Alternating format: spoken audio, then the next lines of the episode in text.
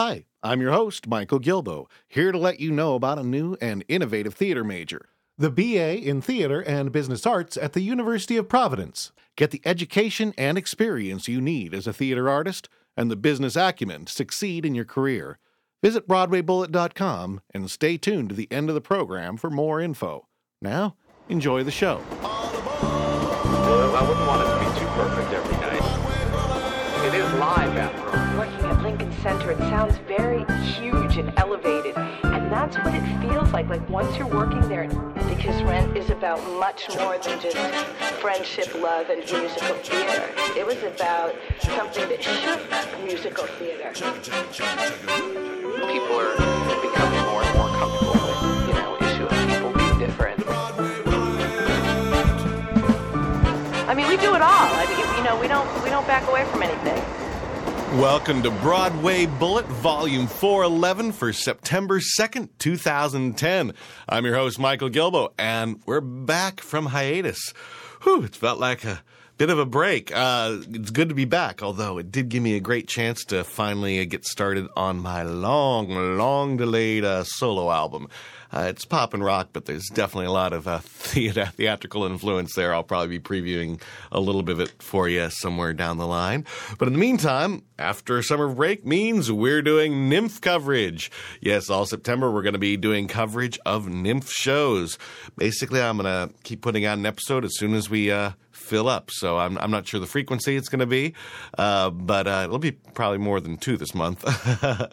so we got a lot of great stuff, some great stories in this episode. Um, we've got Travelin', which uh, features the music of J.C. Johnson, and great story behind that one. Uh, History of War is written by Chip Zien, uh, the original Baker in uh, Into the Woods, and wow, it was such a pleasure to get to interview him along with the director for the show.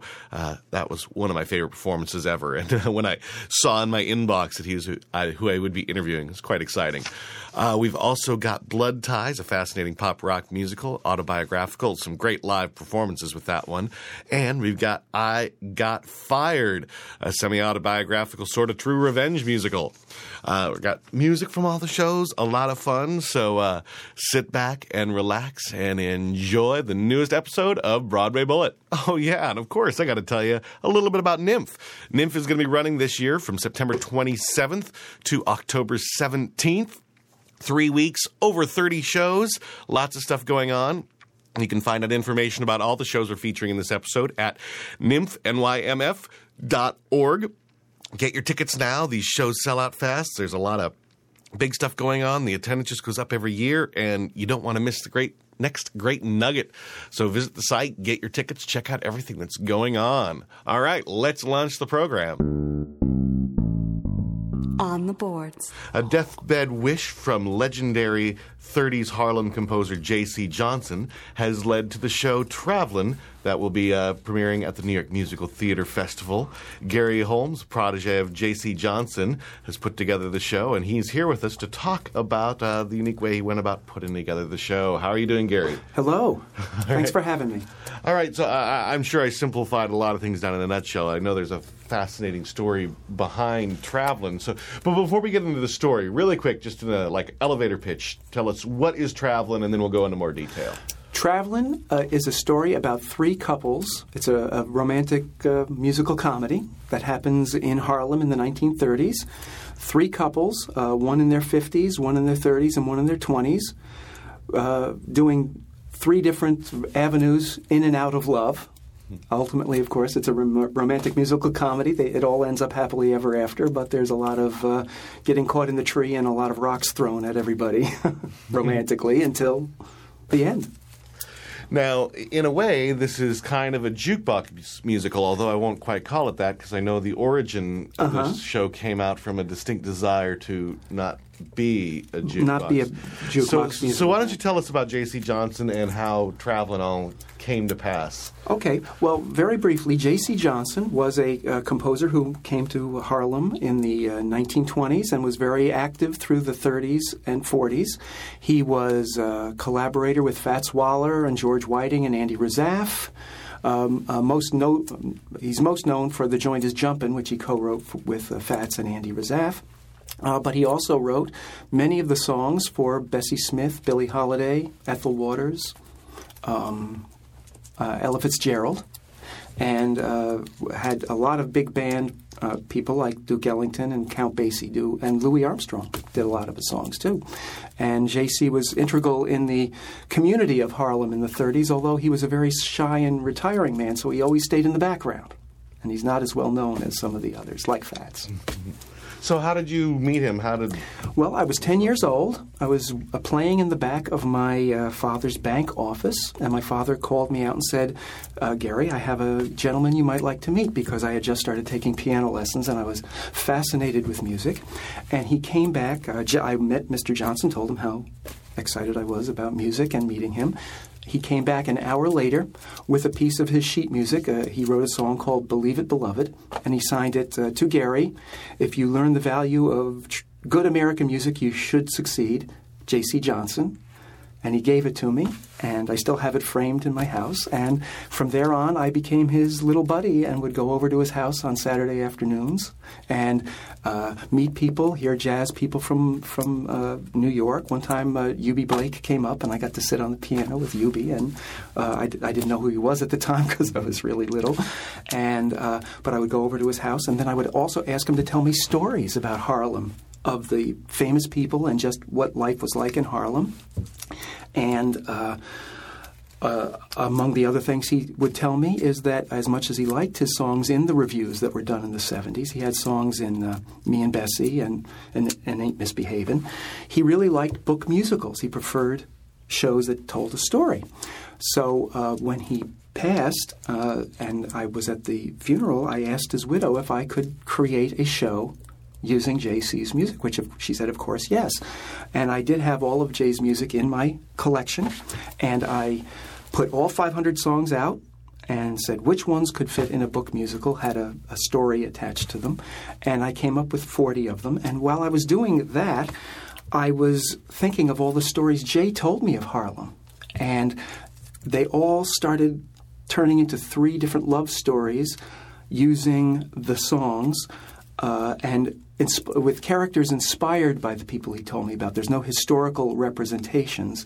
There's, for instance, a character named Billy in the show who is named after Billie Holiday.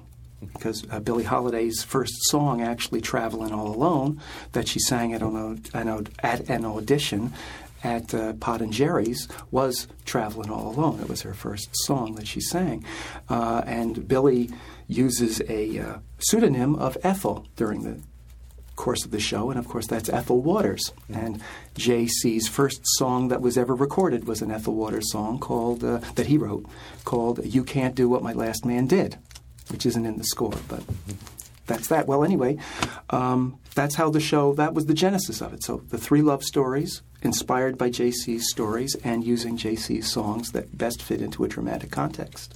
Well, before we continue, why don't we take a listen to one of JC's songs uh, that you're using in the show? Do you want to tell us about this first one? Well, this one is called uh, Empty Bed Blues. It's one of JC's most famous songs. It was sung originally by, uh, uh, he wrote it for uh, Billie Holiday. Uh, not Billie Holiday, I'm sorry. It was written for Bessie Smith. And this is the Della Reese version, but in the score, this is how we meet the character of Billie. Uh, she's uh, kind of destitute and been left on the streets of Harlem to fend for herself, and she sings this song. All right, let's take a listen. Well, I woke up this morning with an awful aching head. Yes, I woke up this morning with an awful aching head. I found my new man had left me just a room empty bed. Well, he knew how to thrill me. He thrilled me night and day. I'm trying to tell you, he knew how to thrill me. He thrilled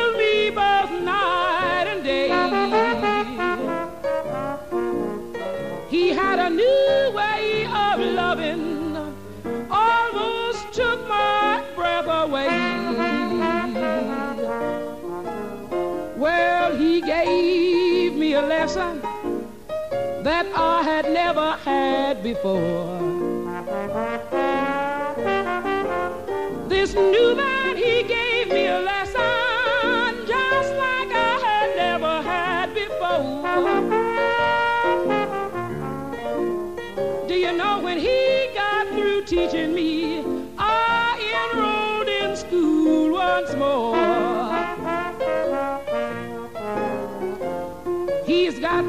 sweet, sweet something. I even told my gal friend Lou.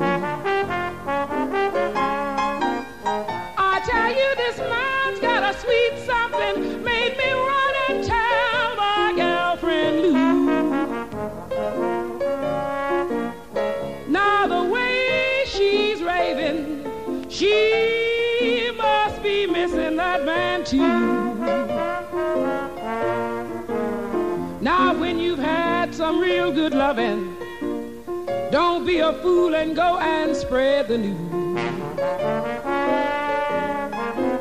Let me warn you, if you got you some good loving, don't be a fool and go and spread the news. Because your friend will double cross you and leave you just like me with a empty bed blues. Some fantastic stuff for people who aren't familiar yet with his music. We're going to play another one in a minute, but uh, before I get to there, so um, how long did the process take of you taking his songs and, and, and turning in this music? Well, actually, it was quite quick to get the show together. Uh, but I started in 1981, and I was also at the time, uh, I, I got my master's degree at, at Tisch School of the Arts at the time. But then, uh, after that, I, I things got in the way. Life got in the way, and other writing projects, and I went on to become. Uh, I actually became a lawyer. Uh, once once again, inspired by J.C. Johnson, because I was figuring out what to do with myself, and uh, I, I went down to help his widow get the rights to his music, and I, I saw how horribly he and his fellow Harlem composers were were uh, worked over by the publishers financially and contract wise. And I got so annoyed that I went, I, I, wrote to law school saying, I want to go to law school to learn copyright law so I can do something about this, which I did. And I've gotten all of JC's songs back to his widow now, so. Um, and, and for other people as well. But anyway, uh, back in 2005, I decided to start working on the show again, and I brought in uh, a, a fellow named Alan Shapiro who had started as a creative com- uh, producer back in the 80s with me, but he also went on to do other things. And he came in as, uh, I asked him to come in as a co author at this point. And we uh, spent a couple of years really tightening the script. And then we had it done in 2009 at the York Theater in their uh, in their reading series, and then just this past May again in, as a second reading at their reading series. And now we're going to be at, at the New York Musical Theater Festival for a week in October. All right, so you've already had a few rounds of development to work out the kinks then as well, huh? Yes, yep, yep, yep. There were kinks, but uh, we think we've got it. We think we've got it down pretty nicely. All right, well, let's take a listen now to the second song we got. Uh, do you want to set this one up? Okay, this song uh, is called "Traveling All Alone." He originally wrote it for Ethel Waters back in the 20s. Uh, this version is by Billy Eckstine, but in the song, in the show, this is used as a uh, George actually, uh, it's a duet in the in the in the show. This is just Billy Eckstine by himself, but it's uh, the two older people, uh, George and Billy, in the show, uh, explaining how lonely they feel not being in love and not having somebody to be with them. All right, let's take a listen. I'm so weary and all alone, feet are tired like a heavy stone, traveling, traveling, all alone. Who will see and who will care about this blow that I must bear? Traveling, traveling,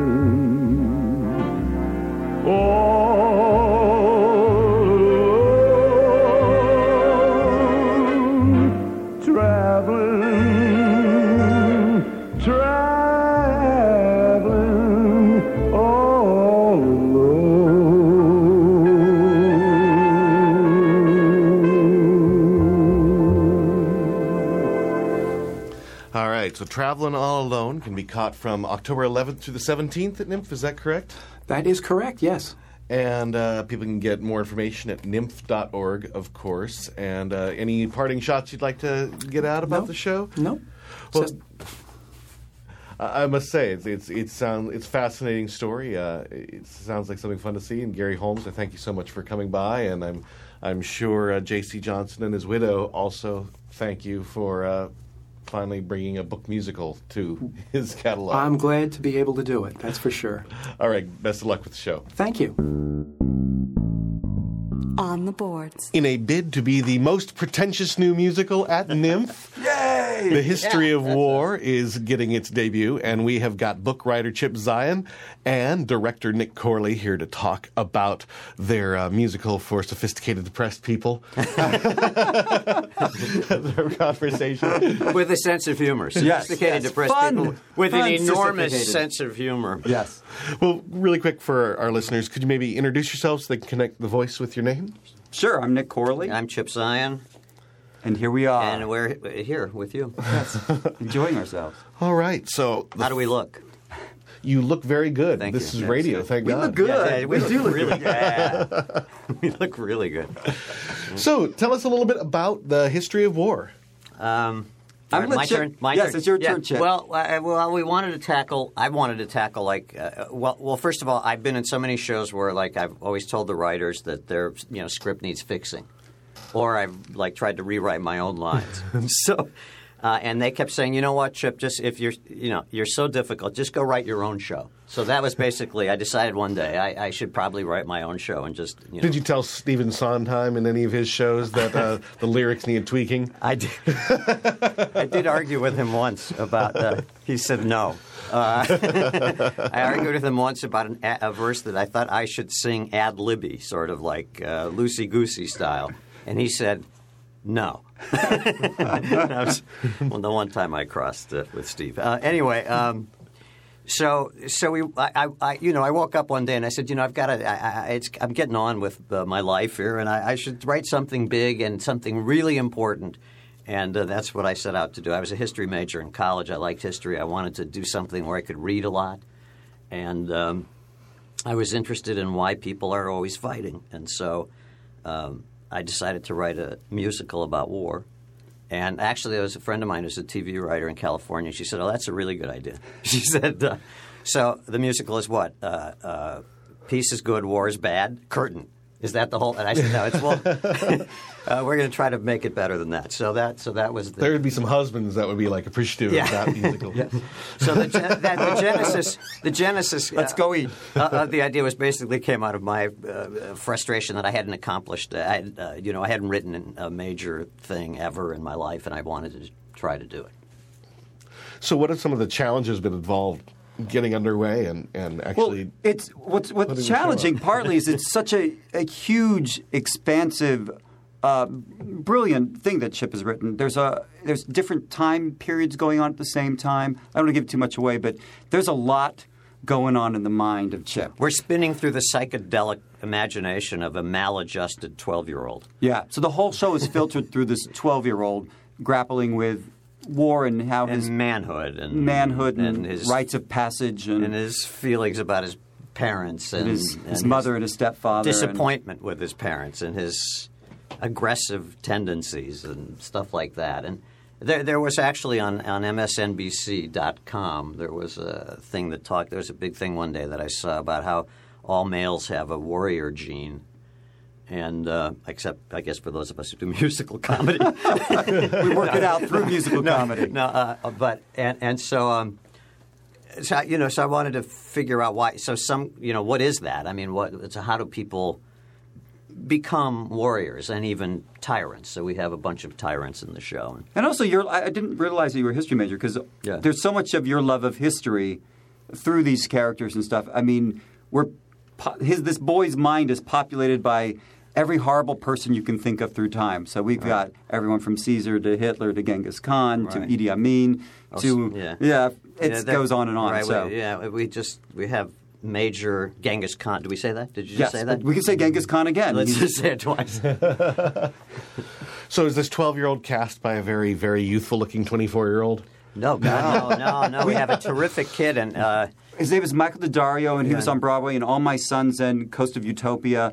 And he's right at that age where Oh, man, he's turning from a boy to a man too. So it's kind of a perfect moment in his life to be doing this. He totally gets it, and it's, Yeah. it's Is going to hit the voice change right when performances we're, we're hoping it holds out for another two months. October And I'm not- seventeenth, it could change. yeah, yeah, yeah. I mean, but but he's terrific. If if we, you know, he has. Um, uh, you know, there's been a little discussion about the length of his hair, which at the moment is, you know, essentially down. He's to, also in a rock band. He's in a rock band. His hair's like down to his knees, and, and you know, we, and it's like you know, I I, I kind of like it, but the problem is when he turns sideways, you, you kind of can't see him. So you know, his hair covers his Yes. face. So it's a it's a big issue. But he's really good, and he's really self possessed, and uh, we're really excited to Yeah. have him. He's the core of our show, and uh, you know, right at the core of our show, and he's he's he's great.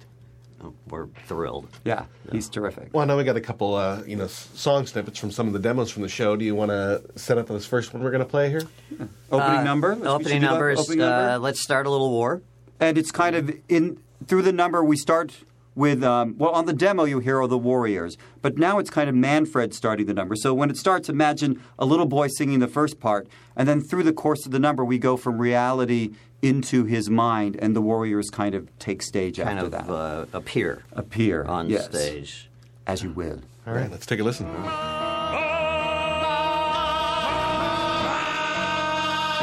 Methods are crude, but they're polished. You stand in my way, you're demolished. Cease and desist, and why coexist when keeping peace is a bore? Show me your worst, we'll see who blinks first.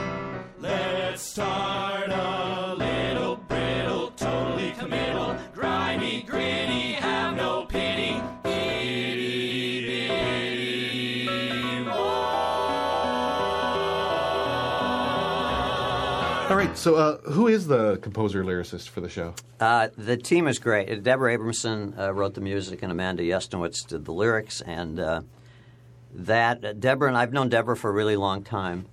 Uh, we worked together on a show. I mean, another way in which this came together was that we were working on a show at the Barrington Stage, and uh, it was a complicated experience. and and uh, It's a it Denny was- show. it was a it was a uh, revue of all of Deborah's music with various uh, uh, lyricists, and uh, it was great, great stuff. And um, it was after that that I approached Deborah and I said, you know, let's let's keep going. I mean, let you know, let me. I'm going to. And I, for that show, I had actually written connective. We were trying to find a an idea for that show, how to string all those songs together. So we came up with a silly idea that it was basically a tribute to this to Deborah Abramson, this this world famous composer, and, and so we wrote sort of imaginary historical things. Anyway, so I said, let's keep going because this was really fun, and uh, I, I gave her my idea about what I thought we could write about, and she said yes, and then. Uh, Amanda had had a couple songs in that show that which were also I thought really brilliant, and so um, she came on board. We were really grateful, and uh, and you know, and ever since then we've just like argued for like the last four years, fought, argued. You know, Nick came on board to referee and make some sense out of our uh, the way things are going. But they are they are fantastic, and uh, I'm I'm really excited for them, and I'm excited to that they were willing to do this with me because It's, it's really, interesting. really good. Uh, kindly, they say fighting, but but it, you got three writers extremely passionate about their ideas and what they're trying to communicate and talk, and and I think sometimes that that passion leads to fisticuffs, and I think that's great to have people that passionate about what they're doing, and and every idea is examined from so many viewpoints, and how can we make this the best it can possibly be and stuff. So I think I'm working with three very brilliant um, writers, and together they're amazing. Yeah. So That's now- all I have to say about the fighting aspect of it. Yeah, Nick has thrown me out of the room a couple. He wears like a that referee shirt, you know, like black and white. I have a little stripes. whistle. and he blows the whistle, and then I get thrown out of the game. It seems to be it's happened a few times. Well, now Nick, I know I know a lot of Chip's background. Unfortunately, I didn't have a lot of time to do my research. I was kind of knocked out with a cold the past couple days, but I, I'm I'm guessing you've done a bit of stuff as a director as well. Oh yeah, I, I have actually a, a show opening in the West End in January, a Woody Guthrie piece that we premiered around, and I've done a lot of development on a lot of shows that have come and gone. Um, I was on the development portion of Civil War and Little Women and various other stuff. So I spend a lot of time developing uh, new musicals. Is what I'm really really passionate about is this end of the process. I've done this will be my third NYMF show. Um, and I'm, you know, and, and lots of I ran. I was an artistic director at a regional theater for a short time and various things. So, but uh, working on new musicals has always been what's most interested me. And and Chip, you've done a lot of great work. Uh, like I said, I've I've watched your performance in the PBS presentation of uh, Into the Woods far too many times to count. Yeah, uh, you know, I was uh, just that was just one of the obviously one of the great experiences of my life, and and actually after the night we taped that show for great performances, I went into my dressing room and the this is really a cool thing. The light, I, I have this weird superstition that I don't turn the light off in my dressing room, but during a show, I don't know why I can't. explain. That's okay. Who knows why? I, that's what I did. I Some people why. wear the same mm-hmm. socks Yeah, for the whole I run. I so. so I went back and the light was off, and I thought, what could that possibly mean? I mean, you know, it was this amazing night of these, you know, great, great audience, and and, the, and now the light is off in my dressing room. What does that mean? And I, I turned the light on, and Sondheim was sitting there. and he said, he said to me, it was like one of the, it was just the perfect moment. He said, like, he said, I didn't know where else to go. I thought, I thought you would understand. he said, this was literally one of the greatest nights ever you know, and he was sitting in my room. I think it was had also to do with the fact that it was the first room at the top of the steps, but but, he, but that's where he was, and he had turned the light off.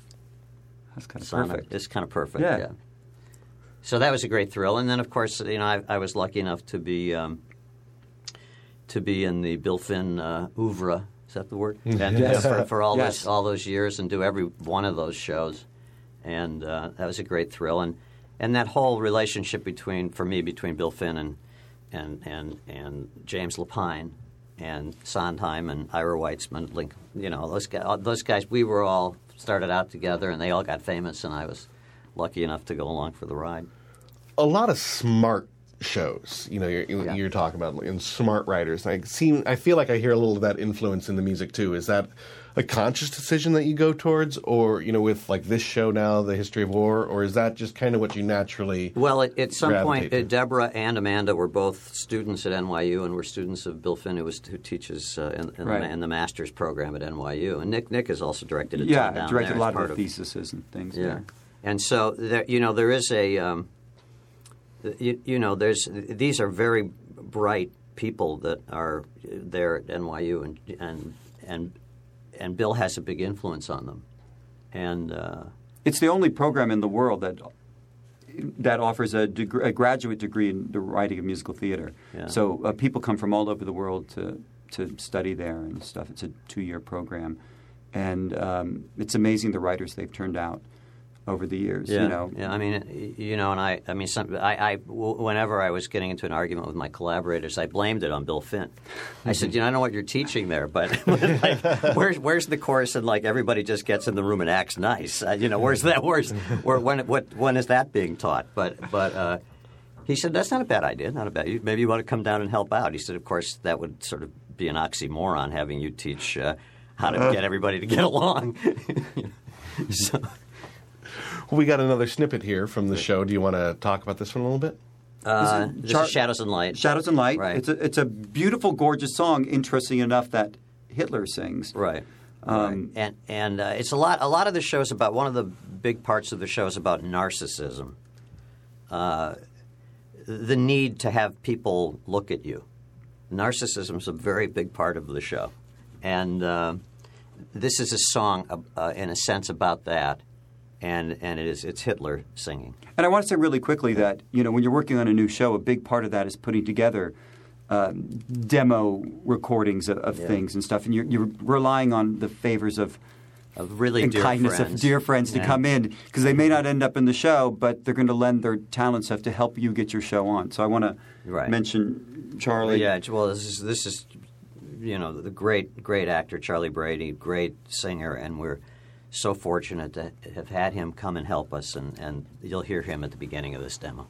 All right, let's take a listen. Like so many others, his hard-working brothers, this nobody did what he could. But while they were working, such evil was lurking beneath the pretension of good. The surge wasn't waning, in fact, it was gaining. The force wasn't destined to fold. But who would be willing to challenge top billing? That person would have to be bold. Perhaps I'm controlled.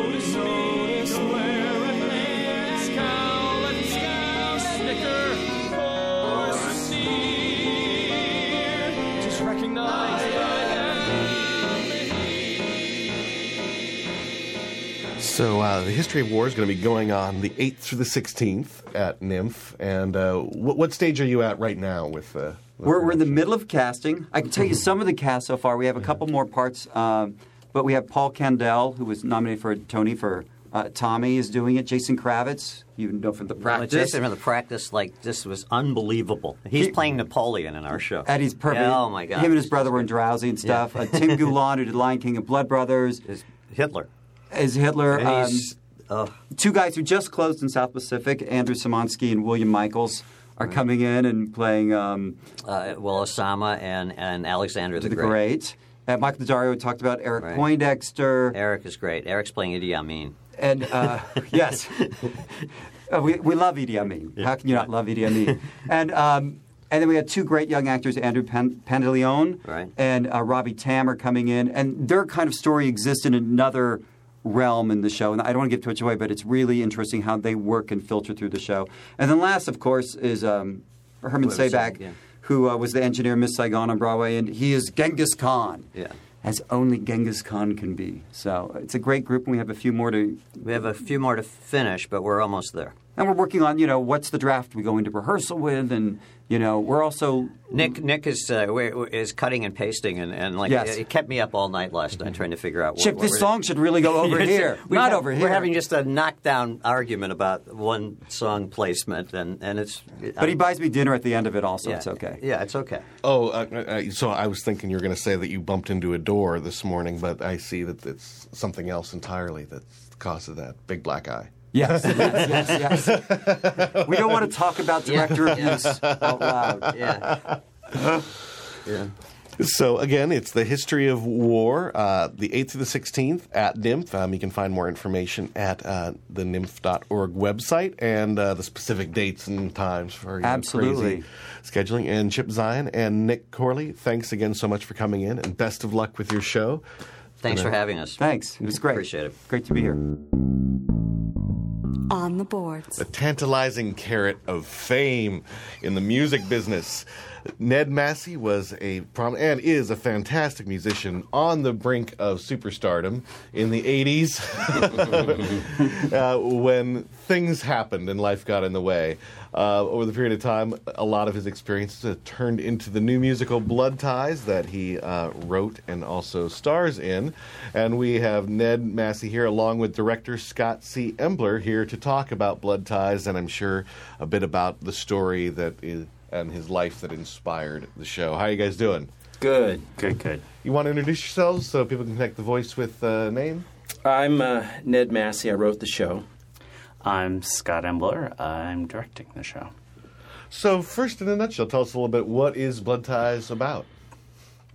Um, well, Blood Ties is indeed the, the story of Ned Massey. Um, and uh, Ned came from uh, St. Louis, uh, kind of a complicated family background, family telling him what he was going to do with his life and everything, and decided, no, I want to be a singer songwriter, came to New York to kind of make it in the music business. Um, and through some kind of cool accidents and kind of coming together of fate, uh, he got an audition with this guy named John Hammond. And John Hammond was called by Rolling Stone magazine the Dean of Discovery. Is that the perfect quote? Dean of That's from the CBS Morning News. Oh, sorry, CBS Morning News. Uh, John Hammond was huge. He discovered Count Basie, Ella Fitzgerald.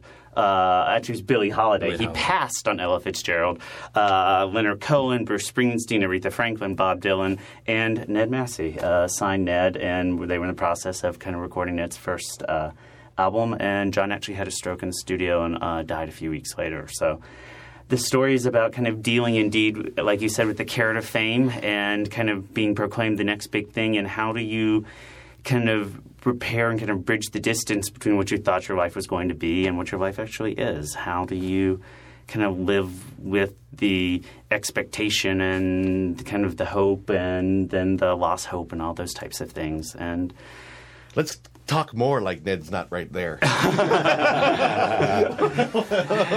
well, I mean, uh, uh, I mean, further along those lines, it's also, uh, you know, I, every one of us in the way we go through our lives, we end up defining ourselves for the better or for the worse as we go through our lives as to the things we are. You know, you are a fabulous radio program announcer, right? But what happens when uh, Fabulous. yes. Fabulous. yes. What happens when?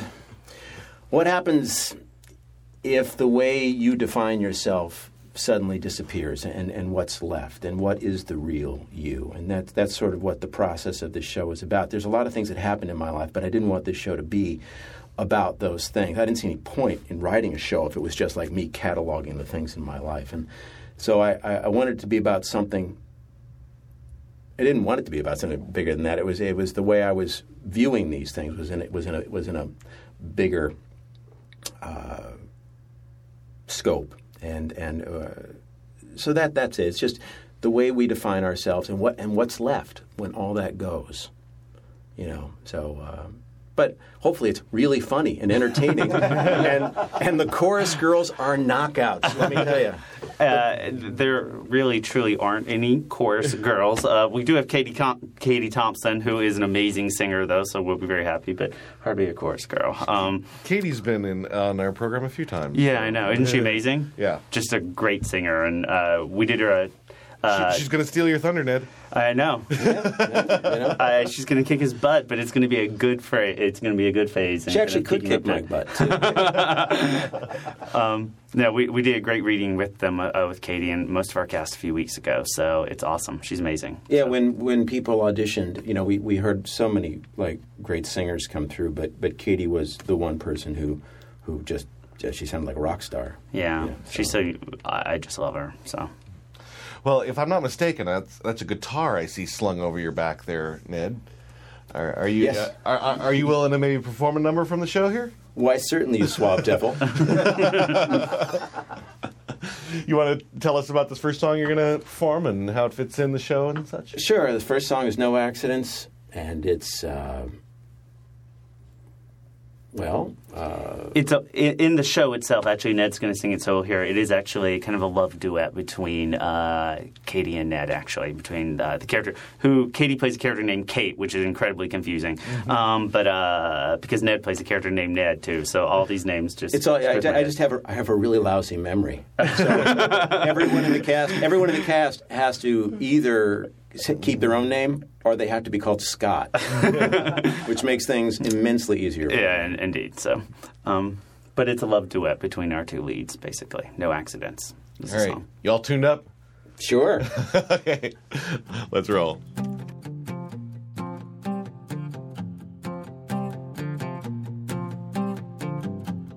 hundred million accidents brought us here Hundred million missteps speed us on our way with a hundred million coincidence that had to come before. No, I don't believe in accidents anymore. It's like a hundred million molecules scattered out in space across a hundred million miles together in one place. And from the day that we were born, they were leading to a kiss. Oh, tell me what the chances are of this. Here we are, inescapably, inextricably intertwined, caught up in the mystery. Someone explain to me how everything could be a hundred million accidents happening so perfectly. It just happened to be you and me. It's like a hundred million memories is all we really own. Hundred million moments we're together alone.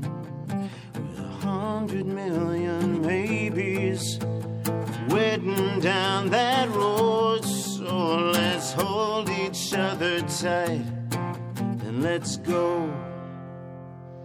Yeah, we are inescapably, inextricably intertwined, caught up in the mystery. Someone explain to me how everything could be a hundred million accidents happening so perfectly, inescapably, inextricably intertwined, caught up in the mystery. Someone explain to me how everything could be a hundred million accidents happening so perfectly.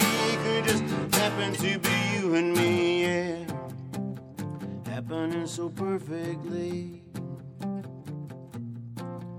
With a hundred million coincidence that had to come before.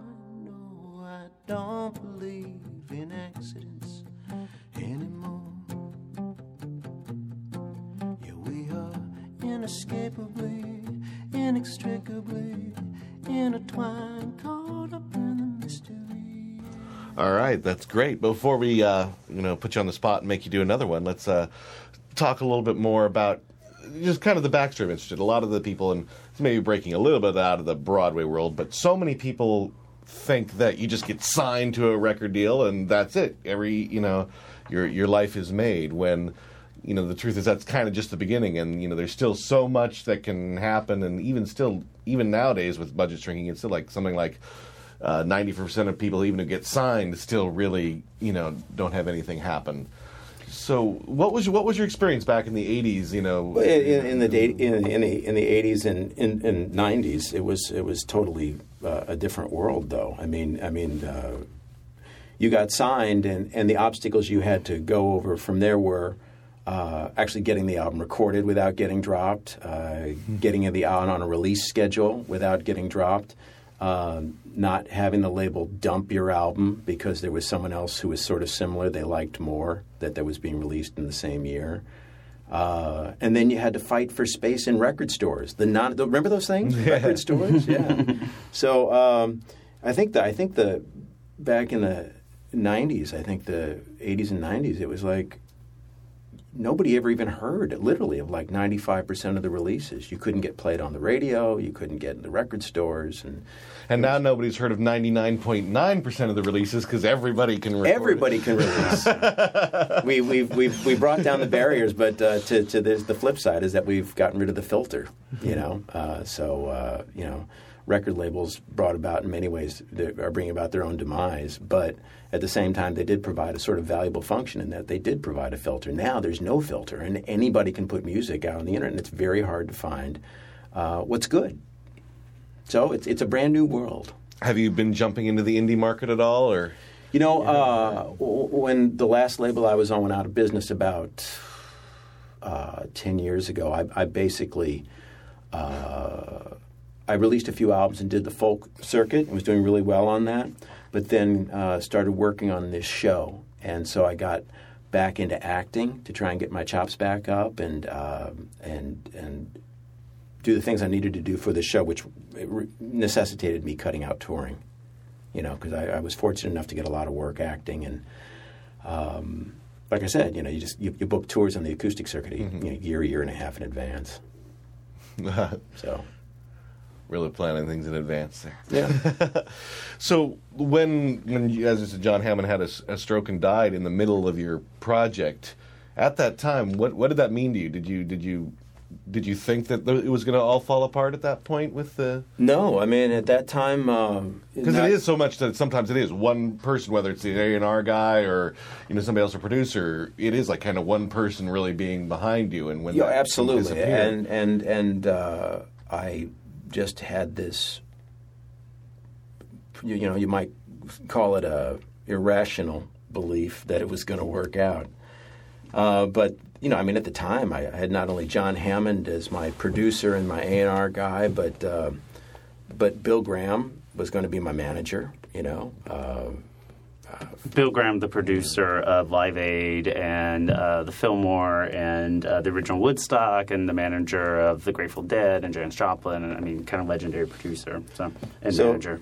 So that was, uh, you know, I had lots of stuff going on. There was lots of press and stuff. And uh, when Mr. Hammond had his stroke, uh, he was able to come back to work briefly for about after about six months, but then he had a relapse. So it was, it was kind of a, a long, drawn, drawn out uh, illness for him.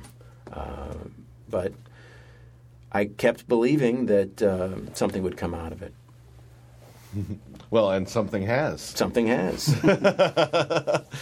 you want to want to tune up your guitar and play another song from the show here for us? Yeah, yeah, and this is uh, harkens back to what I was saying earlier about uh, you know what's when everything you define yourself as disappears, what's left, and that's kind of what this song is about.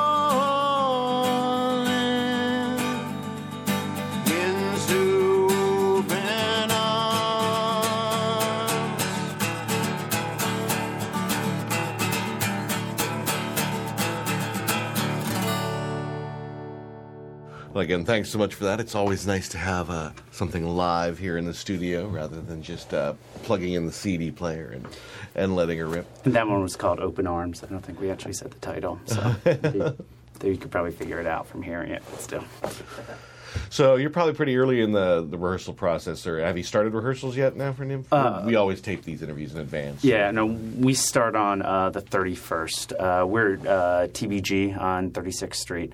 And the festival starts on the 27th, uh, Monday the 27th, and we uh, open on Tuesday the 28th. So we're the very, very first week. Are, of the are there actually shows on the 27th, or is it just like uh, No, no, there's one grand show. opening night? No, there's one show, One uh, show. the night before us. Yeah. Okay.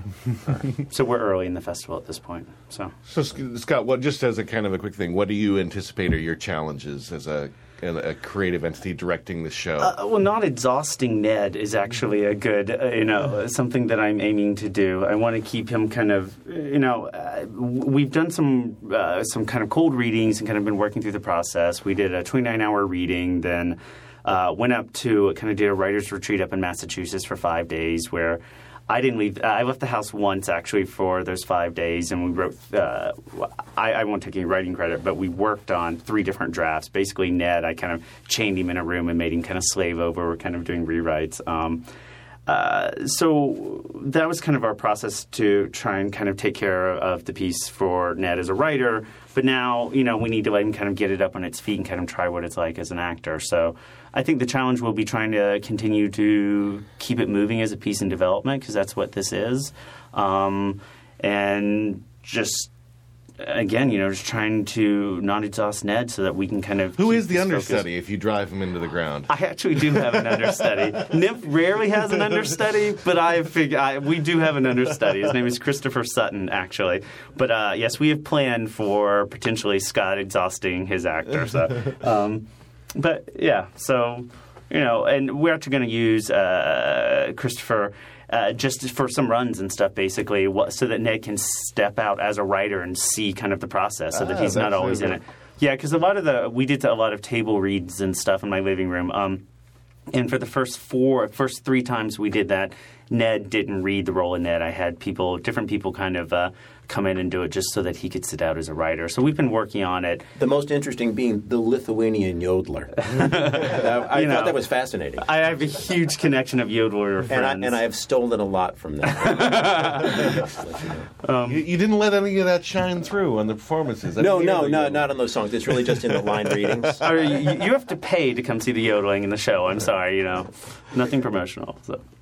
All right, so uh, Blood Ties is uh, the 28th through of September through October 6th. Um, you have your own website as well, I believe. What's that? Bloodtiesthemusical.com. Amazing. How did you come up with that website name? we, have, we, have, we have an incredible production team, we had five meetings. Yeah. All right. Well, best of luck. Uh, sounds fascinating, and uh, glad to see still making music and uh, creating art and and Well, being same to inspired. you. Very nice studio, and I, I understand you do great work here too. So Thank thank, you. you so much for having us. Okay. On the boards. In this type of economy, it always happens. You lose your job, you get fired, and you go out to write the great novel, the great film, the great album, or the great musical based on your getting fired. Indeed. And that is I Got Fired, which is subtitled a semi-autogra- uh, a semi-autobiographical sort of true revenge musical. And we have got writer, composer, lyricist, actor Keith Varney here with us to talk about his getting fired and the musical that results. How, did, how are you doing?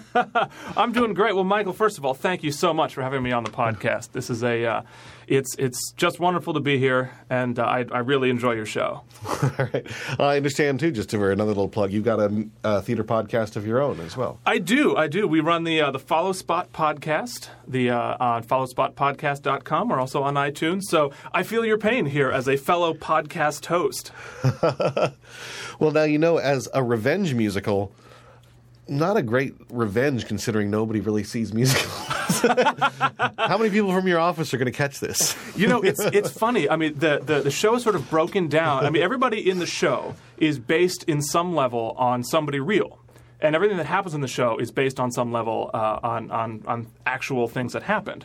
So, uh, and I will preface this by saying it's full of lies, and we're not claiming that any of this is the truth. Please don't sue us.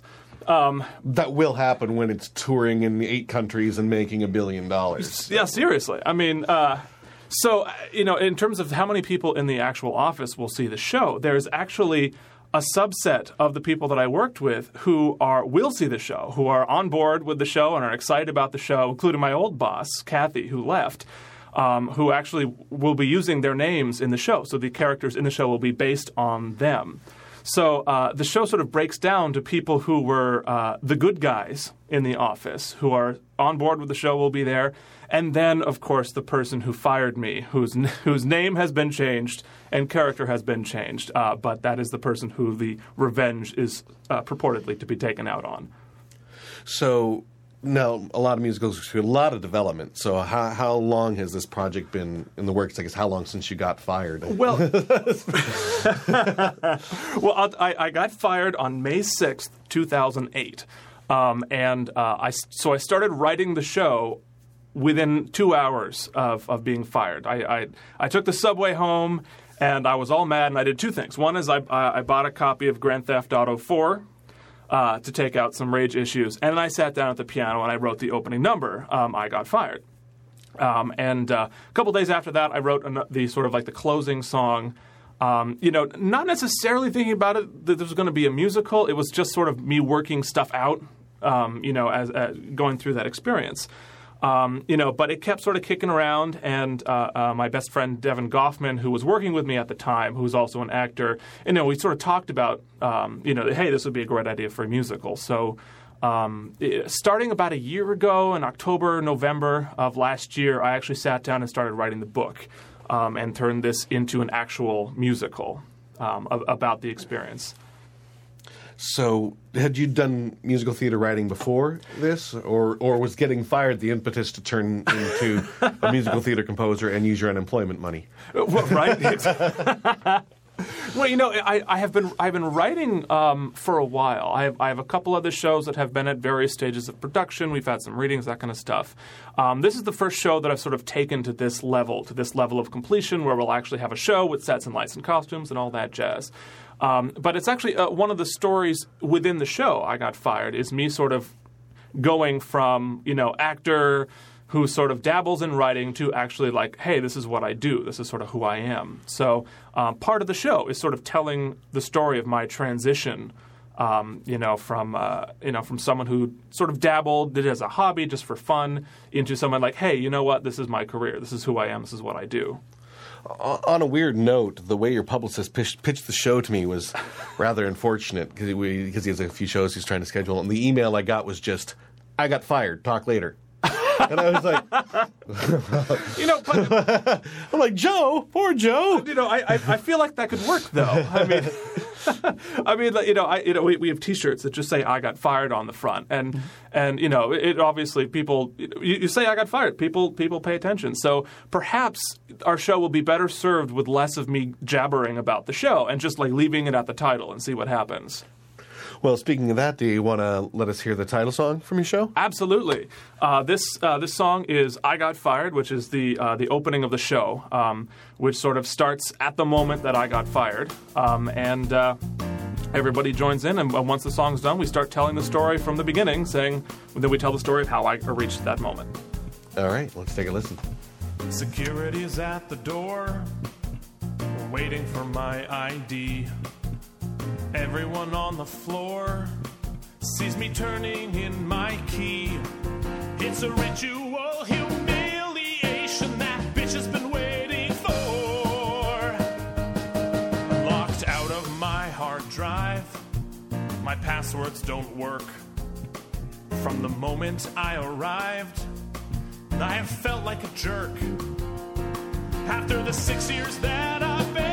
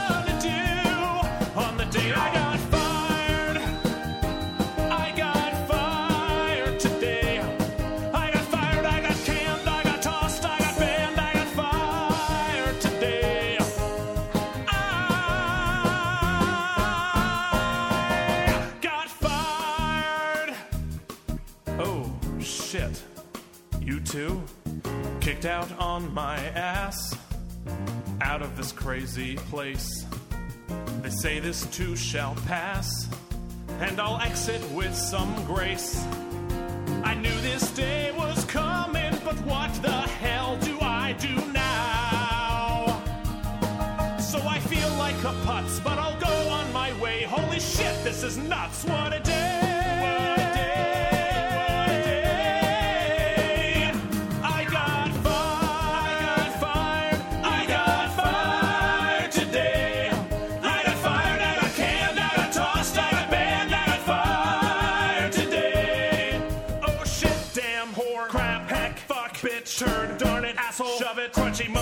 monkey loving, mango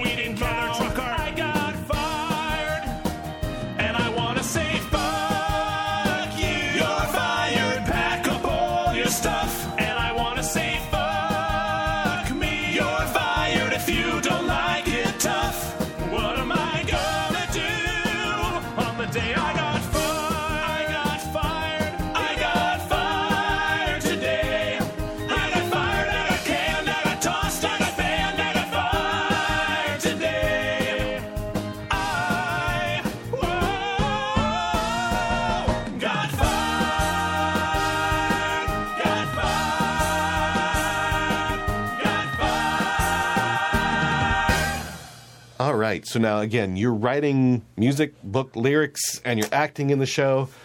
I did that once in college, although I co-wrote. I was co-writing the book, but I did everything else, and I found getting on stage and acting to be just a nightmare. I was worried about everybody else's role, not my own. I had no idea what. It, how how do you keep perspective on the show? Well, I mean, uh, uh, two things. Uh, one is I, you know, wearing all these hats. I mean, I'm just trying to be as self-indulgent as possible uh, in, in in writing this show. No, I mean, it it actually is. Um, it, it's a challenge. I mean, is a, is a uh, when you look at a show where the same guy wrote the book, the music, and the lyrics, and especially if he's acting in it as well, you know, my first reaction is, "Ooh, that's such a bad idea." I mean, this person is never going to have an idea. Is that what you're going on board? You're telling uh, telling the audience, "Ooh, I'm that's tell- a bad idea." Well, you know, it's it's it's funny. We, uh, at, at NYMF, we had this uh, the Next Link weekend where we where we had some uh, uh, you know panels and talkbacks, and, and and super producer David Stone came in and gave us some talks and he talked for a while, and I sort of raised So my does he have a cape now? he does. I- okay. He does. Um, it, it was it was kind of funny. Like when he entered the room, there was like smoke and like lights and like lasers. I, I I thought it was a little ostentatious, but it was cool. Um, so anyway, so I asked him. I've raised my hand. I said, "Okay." So he's talked about all the things he likes about shows, stuff he's, he's looking for, and I asked him, "All right, so what is the one thing that would turn you off about a show? Like, what's the thing you said, like, ugh, that's not a good idea?" And he looked me right in the eye and said, "Well, pretty much any show where the same guy writes the book, the music, and the lyrics." So I know already that he doesn't like the show.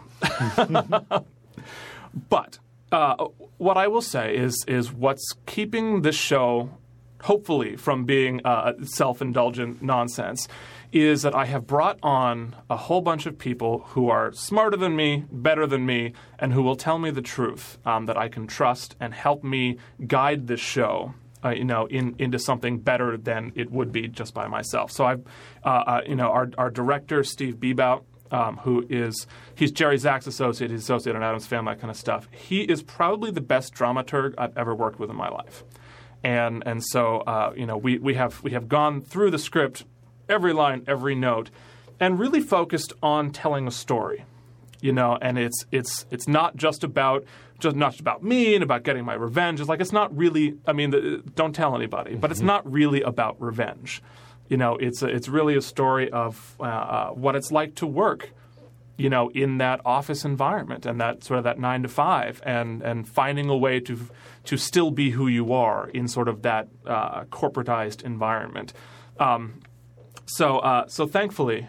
Um, with all of these people surrounding me, these incredibly talented people who can sort of help guide this, and um, you know, I, I, have I have a whole bunch of I, I call my collaboration committee that uh, dear friends of mine who are writers, who are actors, you know, we'll we'll get together and we'll we'll read the show, and then uh, we will we will talk about it, and give, they'll give their suggestions for a couple of hours, and then I will steal their ideas and take all the credit for it. Um, that's that's pretty much how I've how I've worked this show. All right. Well, we want to take a listen to a second uh, demo from this show. Please, please. All right, this is a song uh, that I actually don't get to sing in this show, which I'm sad. Uh, but this is for the character of Stephen, uh, who will be played by Devin Goffman, uh, who uh, who went through this experience with me. Um, it's a song called "On My Way," and it's and it's it's basically him sort of telling. Um, from his perspective, what it's like to sort of be the office monkey who doesn't ever get the respect he deserves. All right, let's take a listen. I hear the fax machine as I sip caffeine as I wait for five o'clock. One more email, finish one last detail, then I'm headed down the block. I turn off my screen, finish my routine, grab my coat top off the floor. And then it's 501 and the day is done, and I'm walking out that door. Then I'm headed on my way. I'm headed on my way. I'm gone until tomorrow. And now the night is mine. I walk up the street on the cold concrete and I wonder why I've stayed. I've worked hard for years for less than my peers and I start to feel betrayed.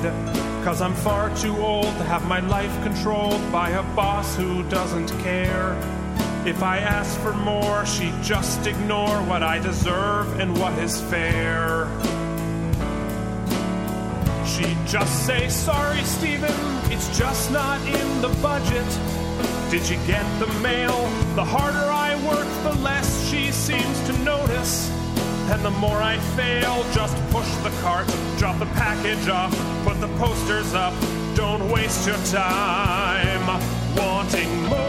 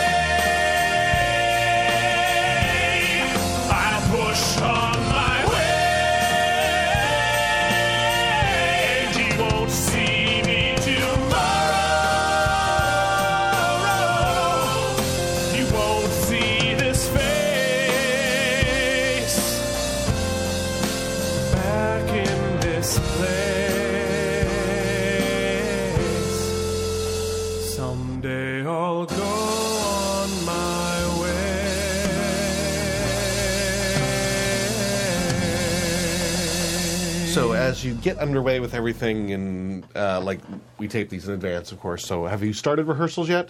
We start rehearsals next week. Okay. So what has been the biggest challenges just in in you know the pre-rehearsal stage for you?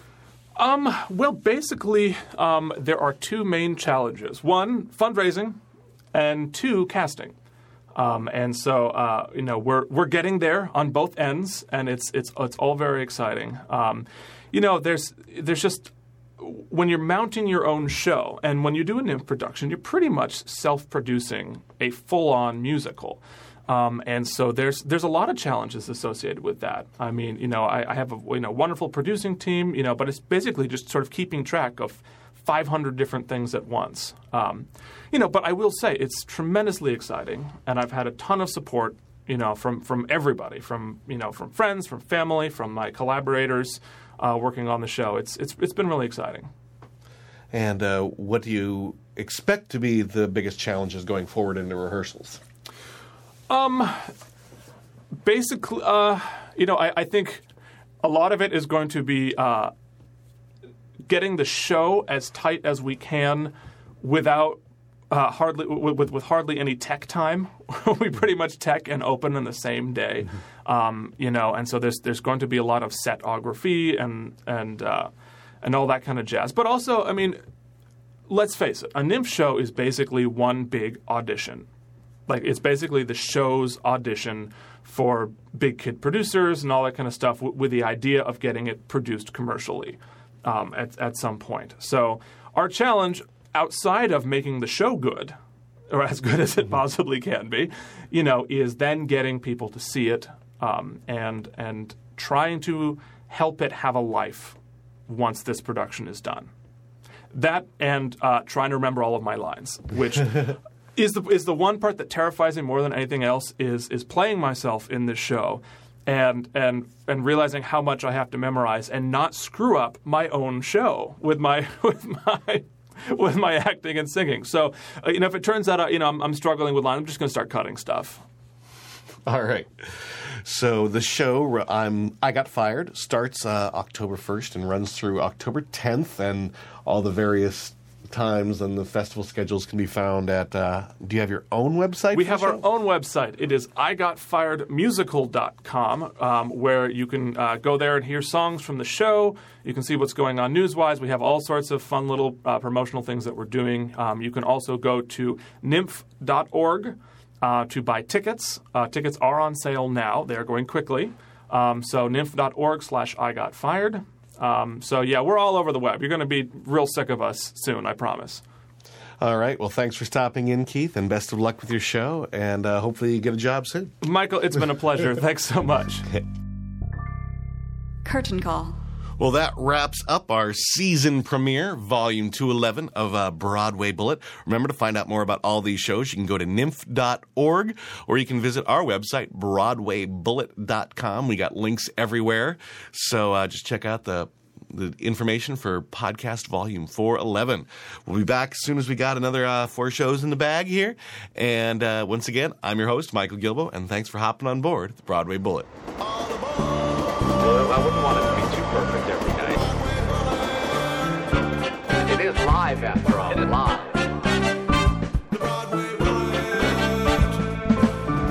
I mean, we do it all. I mean, you know, we don't we don't back away from anything. So, a little more about our brand new theater and business arts major. I know what most theater programs are like, and I've talked to thousands of artists. All of this told me that a new style of theater major was needed. Theater majors can get a pretty good arts education just about anywhere, but most programs do very little to prepare actors, directors, playwrights, technicians, producers, etc., to manage their careers. When you go into the arts, you are your own business, and you need to manage that to strategically plan for your career to grow. If you've listened to many of these interviews, you know you need to be self starters to create your own opportunities. I'm going to make sure you are ready for that world. You'll get a ton of opportunities as an undergraduate. Actors will act, even as freshmen. Designers will design shows right away. Playwrights will see their shows mounted. Directors will direct. Producers will handle shows from inception to execution. Outstanding guest artists will conduct workshops, and outstanding students will even work on this podcast and travel to New York with me for interview weeks. And if that isn't enough, we've got an amazing program that will pay all or part of your student loan payments, even private loans if you are earning less than $40,000 six months after graduation. That is an invaluable option that lets you pursue your passion in theater with less financial pressure. If interested, and I hope you are, go to BroadwayBullet.com. I'd love to help you launch your career.